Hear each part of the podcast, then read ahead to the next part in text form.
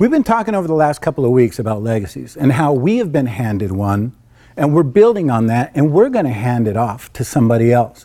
And I will say my mom and my wife, Nancy, are just amazing at trying to do that, in trying to create memories, in trying to leave an indelible imprint on our kids and on our grandkids. And they started when my kids were really little. And they would go away for a weekend. And they would do things that are going to just create all of this joy in the kids and create memories that are going to last a lifetime. And so they would go all out. They would plan it. They'd be intentional. And so they would go away. They would go to amusement parks. They'd go to Legoland, Disneyland, SeaWorld. And that was their big things. And, you know, they've just planned it, and it didn't matter what it cost. And that's kind of where I would step in and say, no, it does matter what it costs. But they would keep planning anyway. And so they would just do these great weekends. And they came back one year, and I remember talking to Alyssa, my oldest daughter, and I said, tell me, you know, what incredible memory do you have of this weekend? And she was like, the thing that I really am taking away with this is swimming in the pool at the hotel. And I'm thinking, that's kind of sweet, but I'm also thinking, you know what? My sister has a pool. They could have went over there for the weekend for free, right? So here's the thing. Although they planned and they were intentional about trying to create these grand memories, we really don't have any control over what those memories are going to be. You know, we can't control what our legacy will be, but we need to be intentional about leaving one. And it reminds me of a song actually, written by Neil Diamond. It's called Morningside. And the story is about this old man who painstakingly creates this beautiful piece of furniture, and it's a dinner table. And he does it because of the memories that are there, for the family gatherings that have been around that table for years. And so he creates this like family heirloom. And the story's kind of tragic because the song talks about this, and I'll read the lyrics. It says, he left a table made of nails and pride, and with his hands he carved these words inside, for my children. And the legs were shaped with his hands, and the top made of oak and wood. And the children that sat around this great table touched it with their laughter. Well, the old man died, and truth is sad, for not a child would claim this gift he had, and the words he carved became his epitaph, for my children. We can't control whether what is important to us is going to be important to our children or our grandchildren, and we can't control what memories are going to be captured. So even though we can't control it, we need to be intentional that we are creating one. We can't control what people are going to take away. We can't control whether or not the things that are important to us that we value get thrown out or discarded. But we need to do our best to leave a legacy, and the legacy that we want. The legacy doesn't come really from simply wanting to leave a legacy, or just hoping this is what your legacy is going to turn out, but it's going to be about how we lived our lives. That is where our legacy is really going to come from. And although we can't control it, we need to be intentional about it. The impact of your legacy, like I said, comes from how you lived your life. So I just want to ask you a question. What are the memories of your life that you're going to leave behind? As people read the story of your life, what is it that you're going to leave behind? What will they remember of you as a person? Will they remember you as a person of integrity, a person who lived faithfully and during crisis, never wavered? Most likely, we're not going to be around to see what our legacy is. We have to hand it off. We don't have any control over it. And we're not going to necessarily see what our legacy ends up. And we see this with Abraham in Hebrews 11, verse 1 through 3. We're going to go through most of the chapter of Hebrews, but verses 1 through 3 says this. It says, now faith is the assurance of things hoped for, the conviction of things not seen. For by it, people of old received their commendation. By faith, we understand that the universe was created by the word of God. And so what is seen was not made out of things that are visible, but things that are invisible. And it goes on, you know, between these passages that I'm going to read, it goes on to give a bunch of mini biographies of people throughout the Old Testament who are celebrated about their faith, celebrated about their life and their legacy that they've left behind. And it goes in chapter, verse 33, verse 33 through 38. It goes through this biography, and then talking about these people, it says, who through faith, what did they do? They conquered kingdoms. They enforced justice. They obtained promises. They stopped the mouths of lions. They quenched the power of fire. They escaped the edge of the sword. They were made strong in their weakness. They became mighty in war and put foreign armies to flight. Women received back their dead by resurrection. Some were tortured, refusing to accept release so that they might rise again to a better life. Others suffered mocking and flogging, and even chains and imprisonment. They were stoned. They were sewn in two.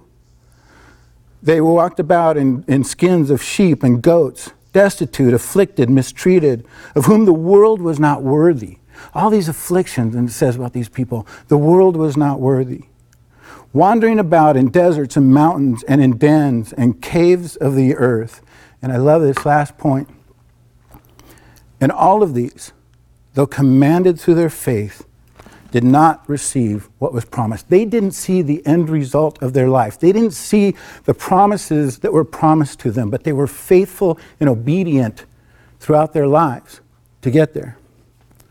And as you read this, you just see so much difficulty in their lives. And you may have suffered a difficult life.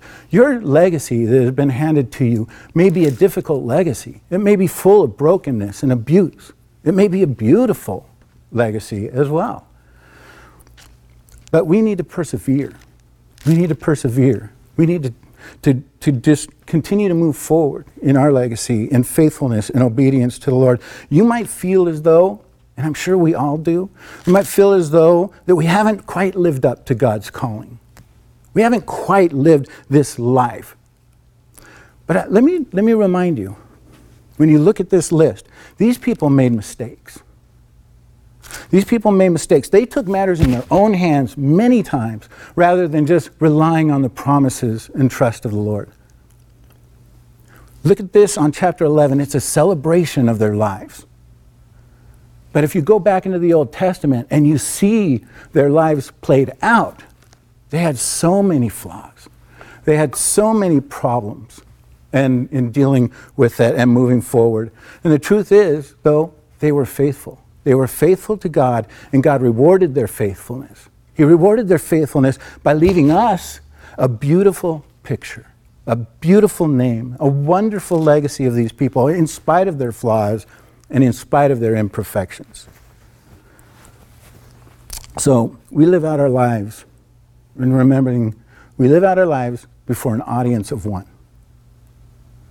But our kids are watching. Our grandkids are watching. Other people are taking notice.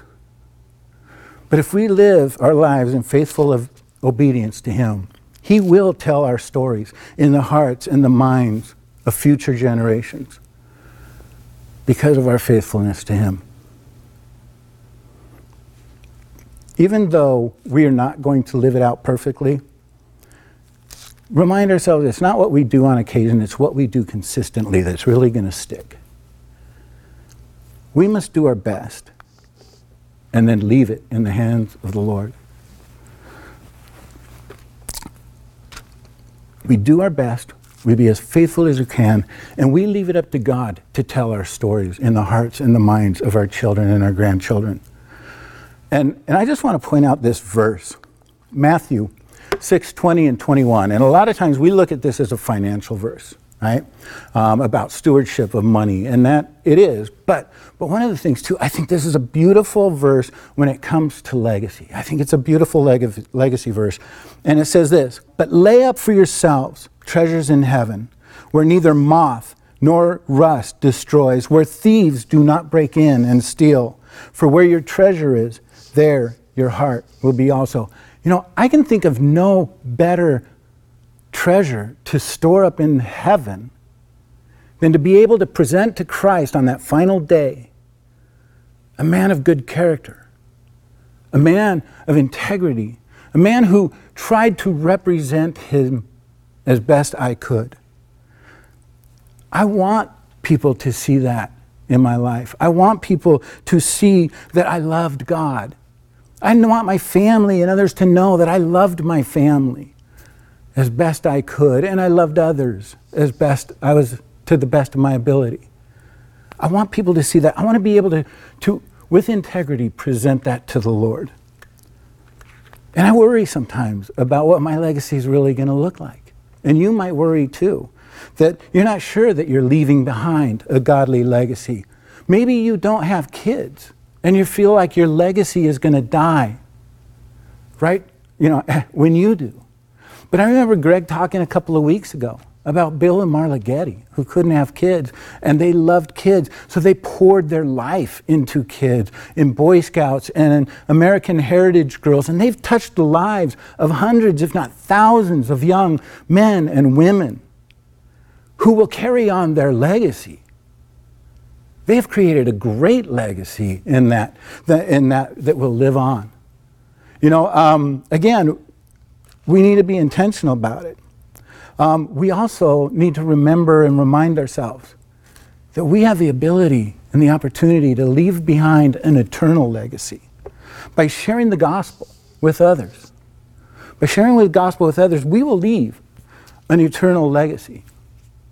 I mean, Paul talks about this right here in 2 Corinthians 3:2. You know, Paul says, the only letter of recommendation we need is you yourselves. Your lives are a letter written in our hearts. Everyone can read it and recognize our good work among you. Wow. An eternal legacy from that standpoint. And being able to, I love that recommendation letter idea, that when you come before the Lord and you present yourself to Him, you're also going to present recommendation letters. And I think of men like Chuck Smith and Billy Graham and Ravi Zacharias. And just think about how many recommendation letters they're going to bring with them in a cloud of people because of the people that they've touched directly in their ministry. But not only that, the people that their ministry has touched and created other ministries, and they've touched, and they've touched. How amazing of an eternal legacy that would be, to stand before the Lord and present your character and hundreds of thousands and millions of recommendation letters. You might feel as though that that the legacy you're leaving is far from the legacy that you want to leave. You know, maybe you feel like you haven't done things right up to this point, and you wish that you'd done better. But it's not too late. It's not too late to change the legacy of your family. Remember that. If you're not dead, it's not over. Your story is not completely written. One of the things I want to share with you about, you can change the legacy of your entire family. And I want to share this story. Many of us know who this person is, Madeline Murray O'Hare. Many of us know, and if you don't, she was an activist for atheism. She created the American Atheists Association. She was responsible for going before the Supreme Court and removing Bible reading and removing prayer from public school. And she tried to attack faith in every avenue of the public sector. She was once considered the most hated woman in America. And when she went to that Supreme Court, you have to have damages, you have to have a victim. So she used her son William as the victim to present her case before the Supreme Court to get prayer out of school. Well, when he grew up, he gave his life to the Lord. And this is what she said, such a loving mother. She said about her son after he gave his life to the Lord that she disowned him. She said, one could call this a postnatal abortion on the part of the mother. I repudiate him entirely and completely from now until all times, and he is beyond human forgiveness. She said this about her own son because he converted. What happened to this man? Well, he gave his life to the Lord. He became a Baptist minister. He became an evangelist. And I believe right now he is the chairman for an organization called the Religious Freedom Coalition. His mother fought to remove religious freedoms, and he is fighting to instill them. He is changing the legacy of his family. But also, you have the opportunity to change your personal legacy as well. You have the opportunity to change your personal legacy. Maybe it's not going the way you want it to go. Maybe you feel like you can do better. And again, you can change it. And I know my dad did this. My dad did this. And I just want to preface this by saying my dad was a great dad. He was a great dad. He was always involved. But he did grow up in a different era, you know? But he was always involved in my life. He taught me how to catch. We used to go in the backyard and play catch. I joined baseball, and he coached my baseball team. He helped me build my first car when I was a teenager and taught me how to work on a car. But he came from an era where people didn't show emotions. They didn't show affection. And when I was 10, they used to go to my aunt and uncle's house, my Uncle Dale's house, every Friday night and play pinochle or whatever. And so, you know, at late hours, they would send all of us kids to bed, and we'd walk around the table and kiss everybody goodnight. And I was about 10 years old, and I remember my dad coming in and sitting on my bed one night, and he said, and I know he thought this was like a pep talk, right? And he said, "Hey, you're becoming a young man now. Men don't kiss other men. So I don't want you to kiss me anymore. I don't want you kissing your Uncle Dale anymore.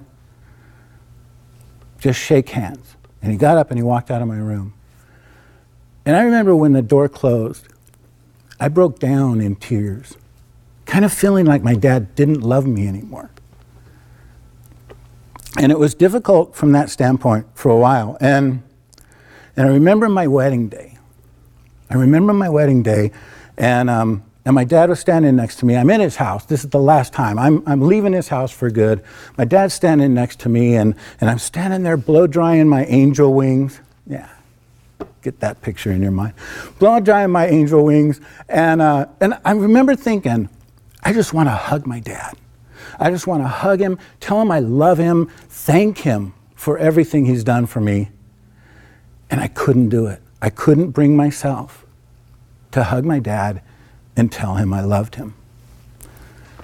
And for a while, I remember driving to the church that day to get married after I didn't do that. And I remember making a promise to myself. My kids will never be uncomfortable. My kids will never question whether or not they can tell me they love me and show me affection. I don't care if I have boys. I don't care if I have girls. I'm going to hug them. I'm going to kiss them. I'm going to tell them I love them every day. They will never find a time in their lives where they're uncomfortable telling me they love me. And I remember thinking too that, you know, did my dad really love me? But he was so involved in my life and such a good dad. I knew he did. Well, 10 years after we got married, we were all sitting around and I shared this story with my dad. And he just kind of was quiet. But I'll tell you what, and that was 30 years ago. From that day forward, every time I see my dad, he hugs me, he kisses me, he tells me he loves me, he brags about the family, he talks about how much he loves the family. It was almost 30 years ago. And in my eyes, his legacy went from being a really good man to being a great man and a great father. It's not too late to change your personal legacy either. If you're not dead, it's not too late. And I just want to give us some tips, just some quick little tips that we can do and just things that we should remember. Number one, we need to just be aware that we're leaving a legacy and we don't have control over it. And start with ourselves. The best way that we can prove to our children what is important to us and that our faith is relevant and we value it is by living it out before them on a consistent basis. Teaching them to obey the Word of God. Jesus didn't simply say, teach them the Word of God. He said, teach them to obey everything that I have commanded to you. So teach them to obey, because it's going to get into their heart. It's going to get into their soul when they put it into action. And by living it out faithfully, doing the things that we want carried on, we need to be mindful that what we will sow, what we are sowing, or what we are planting, will be sowed. And another thing, share your family stories. Warts and all, share the brokenness in your families. But share the families and show how God has redeemed all of that back to Him. And how you guys are overcoming every obstacle in your life through faith. And pray. Pray for your kids, pray for your grandchildren, and pray that their hearts will love the Lord and love His Word. Let me just close this in prayer. Oh, Lord, Father God, we are flawed people and we fail. But Lord, you redeem us. You redeem our failures, and it is up to you to write in the hearts and the minds of future generations the effect that we had on this world. And I pray, Lord, that that effect communicates the fact that I loved you, that I trusted you. And I pray that for all of us, Lord. Let us be the walking examples of what we want our legacy to be. And even though we can't control it, you do, Lord. In Jesus' name, amen.